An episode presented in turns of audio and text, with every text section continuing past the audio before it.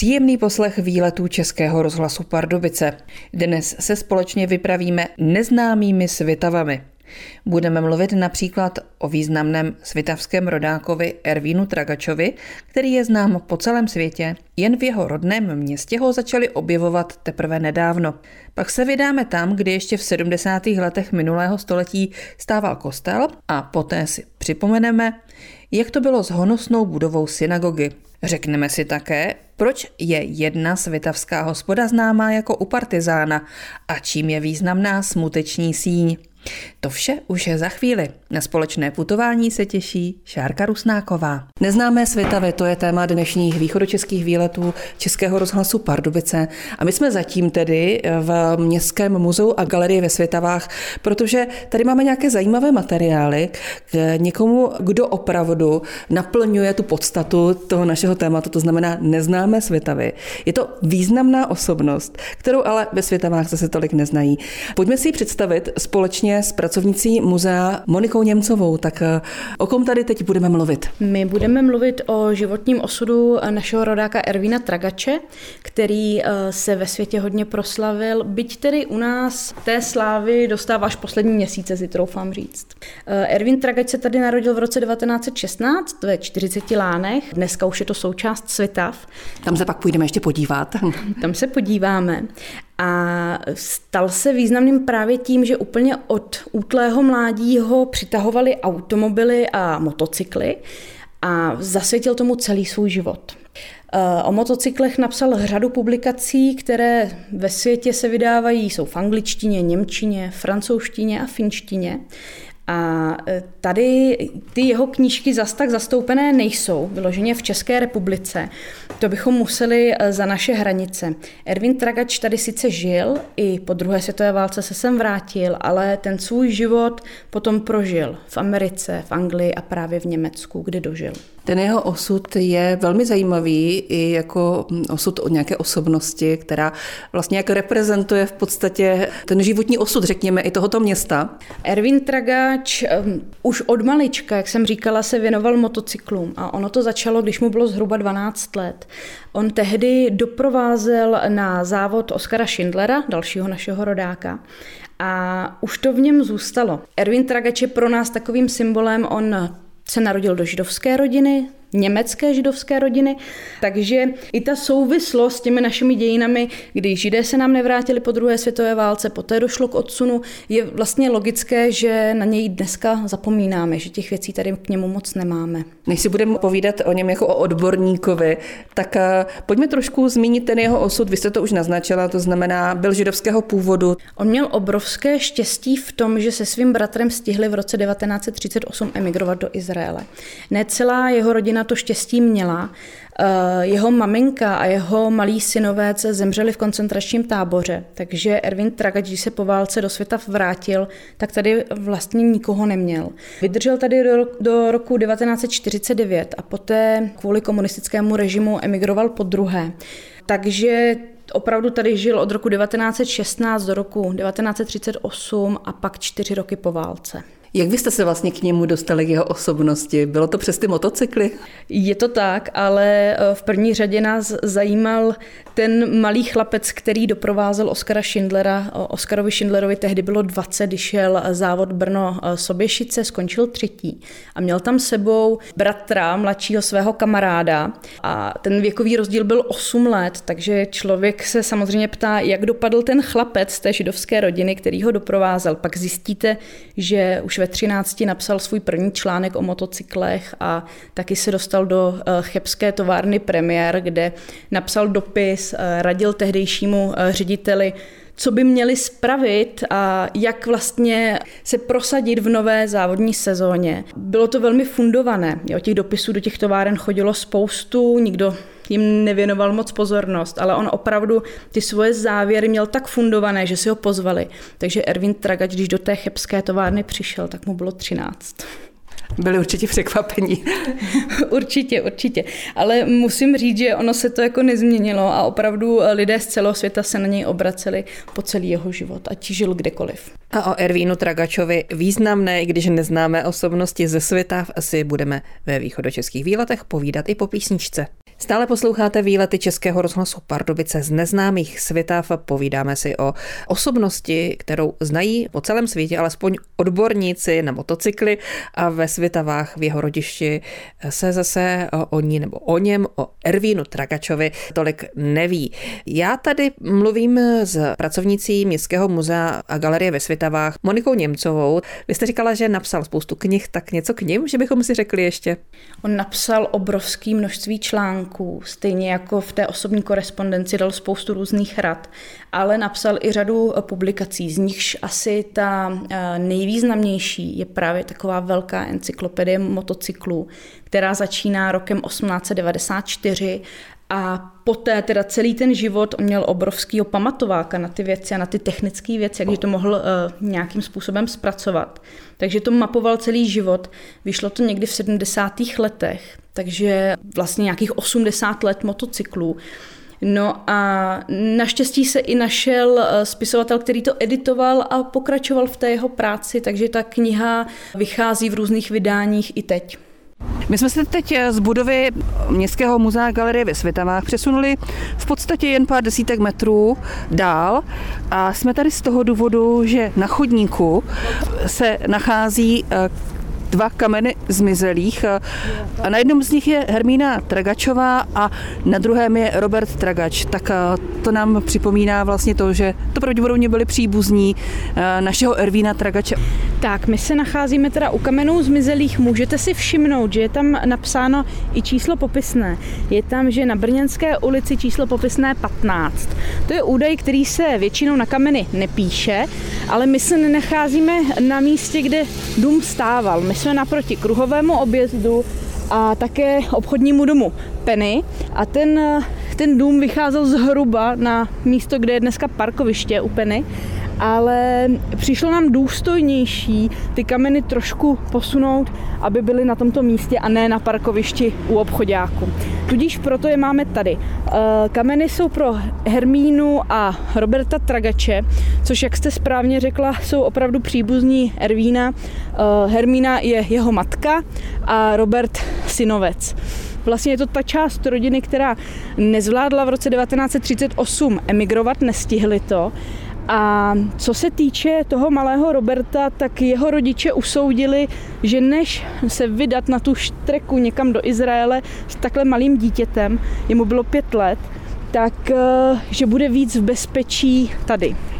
Eh, takže oni žili celou tu válku v domění, že ten jejich syn je v bezpečí. Bohužel ale skončil v koncentračním táboře se svojí babičkou. Děda umřel už v roce 1939 v Boskovicích.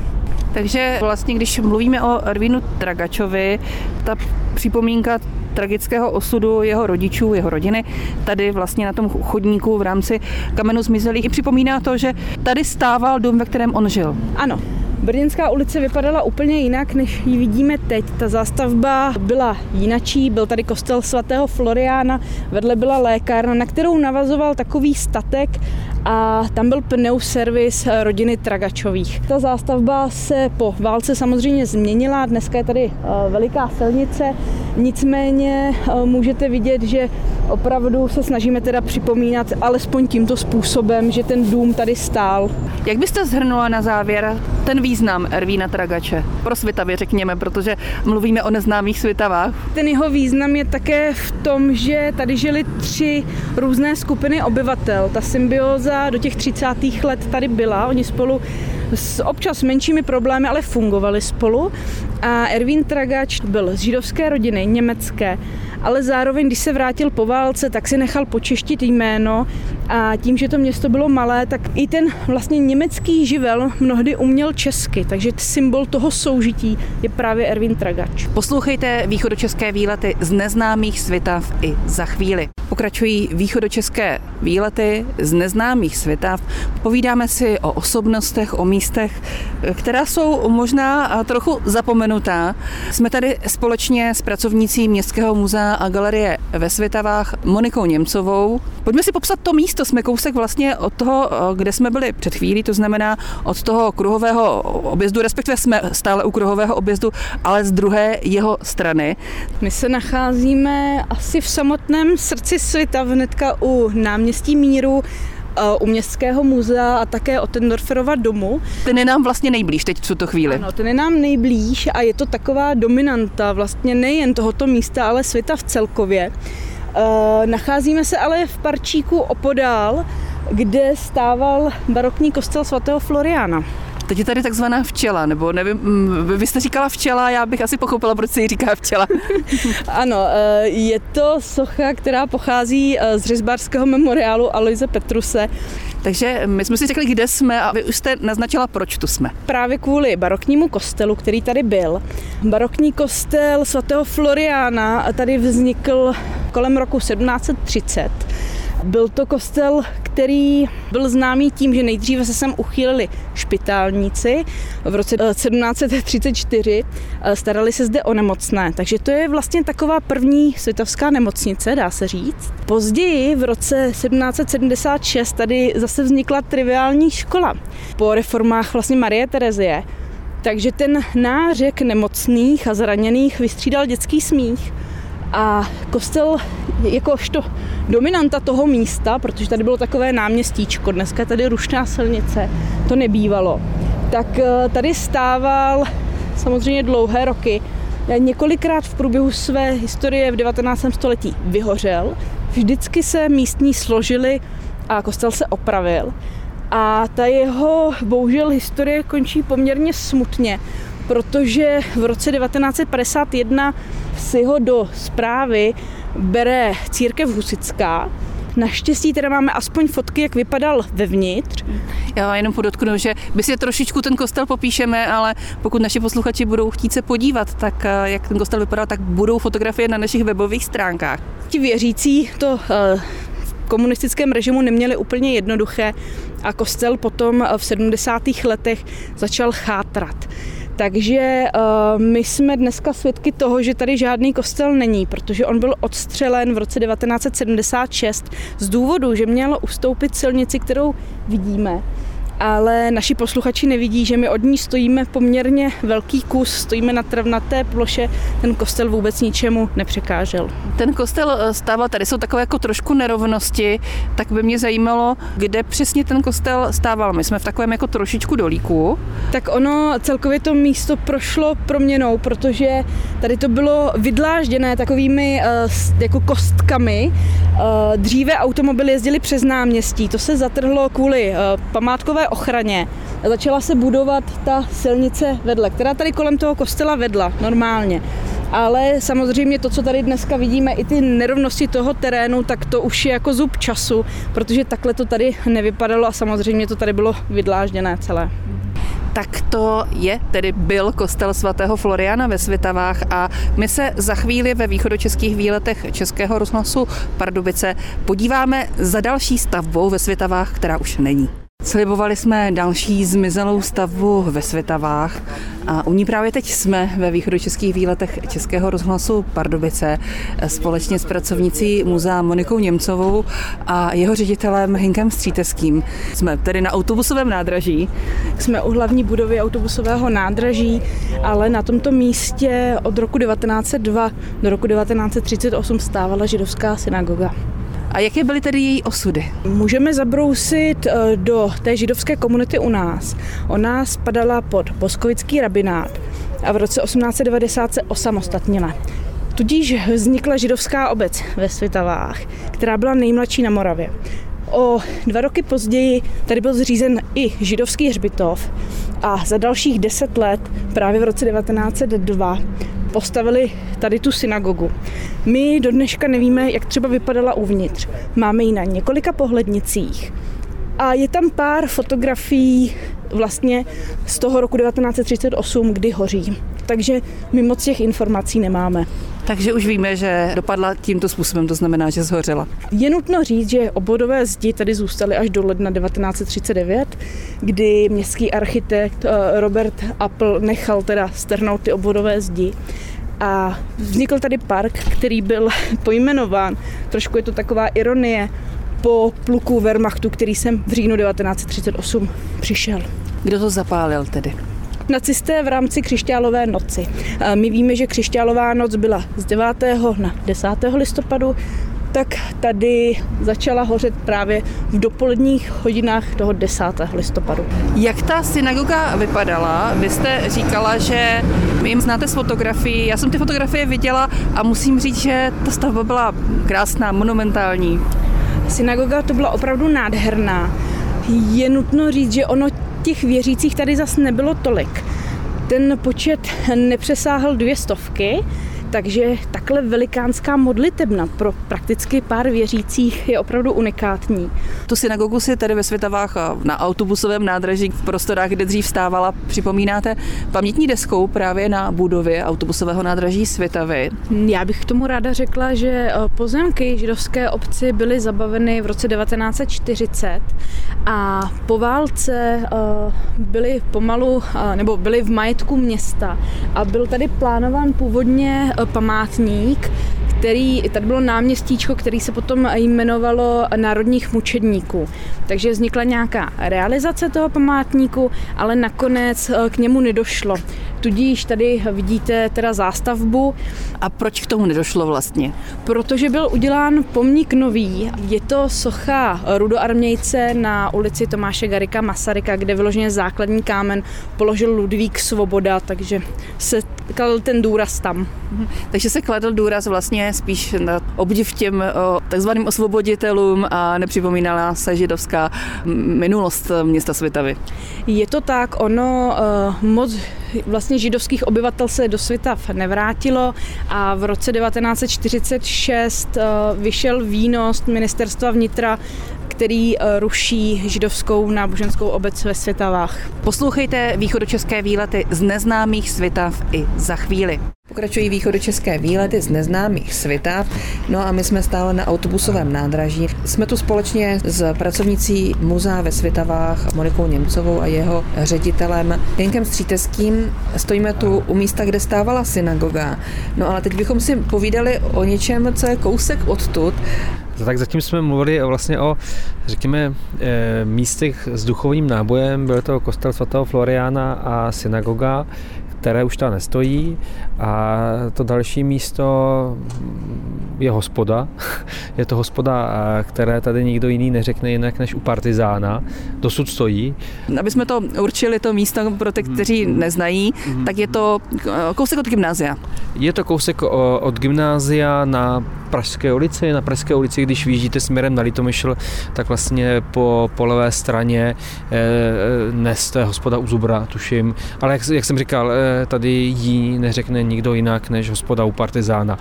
A, a vědí, proč tomu říkají u Partizána? No, eh, myslím si, že někdo to určitě ví, proč se hospoda jmenuje eh, u Partizána, eh, protože zde nějakou dobu pivo čipoval a byl národním správcem Josef Serinek, který za druhé světové války nebo v závěru druhé světové války působil jako partizán. A někdy se to hospodě také říká u černého partizána, protože Josef Serinek byl, byl Rom, právě do světa přistěhoval v roce 1945, eh, do národní zprávy si vzal tu hospodu a působil zde do roku 1953, tuším. Mhm.